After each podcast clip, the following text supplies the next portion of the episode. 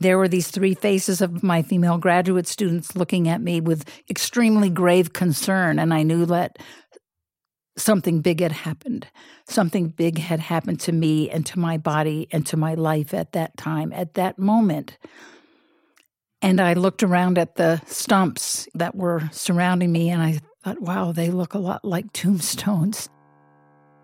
It was a moment of there's going to be a before this fall, and there's going to be an after this fall. And I didn't know what that after would be. From outside, this is The Daily Rally. Short stories of resilience in the face of big challenges and unexpected adventures. Today, one frightening moment reminds a forest biologist what really matters. After this.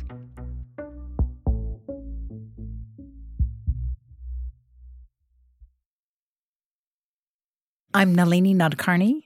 I use mountain climbing techniques to get to the top of trees to study the plants that live up in the treetops. I'm a small brown woman. I love life. I love people. I love solitude, and I love my connection to nature, especially trees. I think they're the most magnificent beings on earth. It was early in the morning in the Olympic rainforest on the extreme west coast of Washington State. The trees are very old, they're very big, and they're covered with moss and lichens. I was there with three graduate students of mine, and my students were very excited because they hadn't climbed before. But I've climbed trees for the last 45 years, carrying out research on the importance, the ecological importance of canopy-dwelling plants and animals in rainforests. We always take great care in where we put our lines. We want to make sure that the rope goes over at least two branches. We had it all spread out, and then I set off on climbing one of these big trees. They're about 200 feet tall with big spreading limbs. I put on my harness and clunked it shut. I checked my carabiners. I checked all of the gear, and I started ascending the rope. And when I was about 50 feet off the ground, I was getting to the branch I wanted to get on to set up the plots that I was going to set up. I threw my leg over the branch. I'm a scientist, so I'm always thinking about plots and study design and so forth, but I'm also a person who loves trees. And so that moment of being alone in the canopy is always a special one, not just like, oh, what scientific thing am I going to describe or define or discover, but who is this tree and who am I to this tree and what is this tree to me? I was just sort of thinking about those things, almost like a spiritual connection for that moment. And I leaned forward on my rope, which was holding my weight. And then suddenly there was no tension in the line. And I found myself hurtling off the branch and fell 50 feet to the forest floor. And you'd think in this forest, that is like one of the densest forests in the world, that I would have hit some of the branches that would have slowed my fall, but I fell, as my graduate students later said, like a silent sack of sand, and just landed on the ground. And I was unconscious for about 7 minutes, and then when I awoke, I was lying on my back, looking up at the canopy instead of down at the forest floor. I really didn't know anything until 2 days later when I woke up in the ICU of Harborview Medical Center, which luckily has this fabulous trauma center. And I knew what the before was of being this successful academic professor and publishing papers and getting proposals and having graduate students and giving public lectures and being a National Geographic explorer and getting academic awards. That was me then, but I had no idea what was going to be me in the future. I had exploded 5 vertebrae and broken 9 ribs and broken my pelvis in 3 places and lacerated my lung and broke my fibula and had traumatic brain injury. And so I was really kind of a broken up mess, I guess, at that point. But I got great medical care. And within a day, my daughter and my son and my husband came to Seattle and were by my side really for all of my early recovery. And over the weeks, my graduate students visited me. I had all kinds of friends who visited me. Colleagues came. And I sort of realized that one of the most critical things in recovery, whether it's an accident like mine was or whether it's the loss of your pet or whether it's a heart attack of your neighbor or whether it's a broken engagement. You know, what matters most is the web of relationships that you have that carries you through. There would be times I'd be in a grocery store and somebody would come up to me and I was wearing that stupid collar and limping around, and this woman would say, well, oh my gosh, it looks like you've had a terrible accident. And I'd go, yes, I certainly did. And she said, well, let me tell you about my terrible accident. And at first I thought, oh my God, I don't need to hear about any more trauma. But what I did realize finally was that I did need to hear about her trauma. I did need to hear about her accident, because it made me realize I wasn't the only one who had experienced something that had stopped them, that had made them ask, what was I before and what will I be in the future?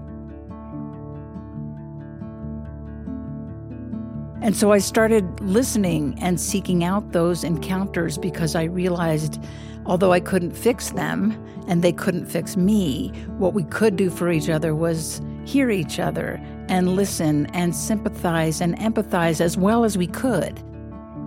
I'm kind of back to being physically what I'm able to do.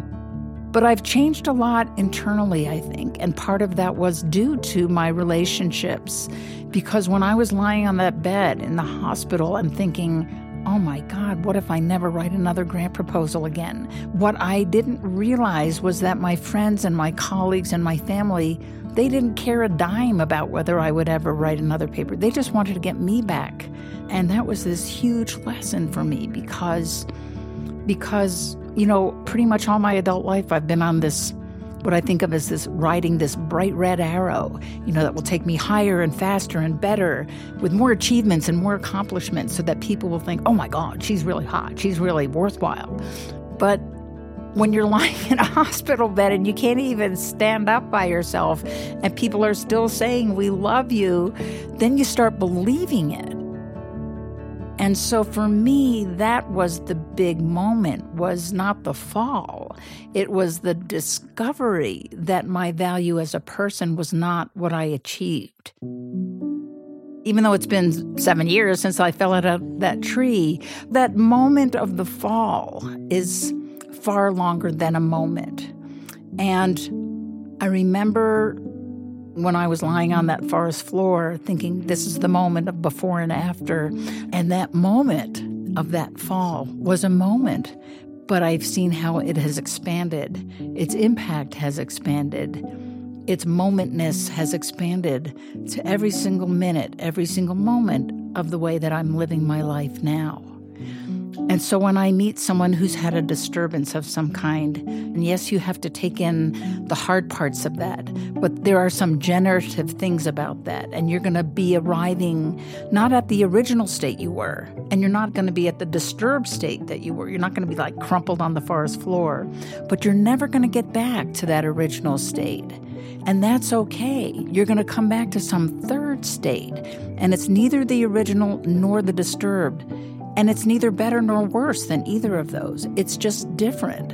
And if we can embrace that and accept that and look to that as a time of growth, a time of shift and of change that would not have otherwise happened, then I think we can see the disturbances that are inevitable, unpredictable, but inevitable in our lives. And I'm kind of a better person because of it. So I have to in some ways thank that rope that failed, that brought me from the canopy to the forest floor. Now I'm walking again in the new world that I find myself.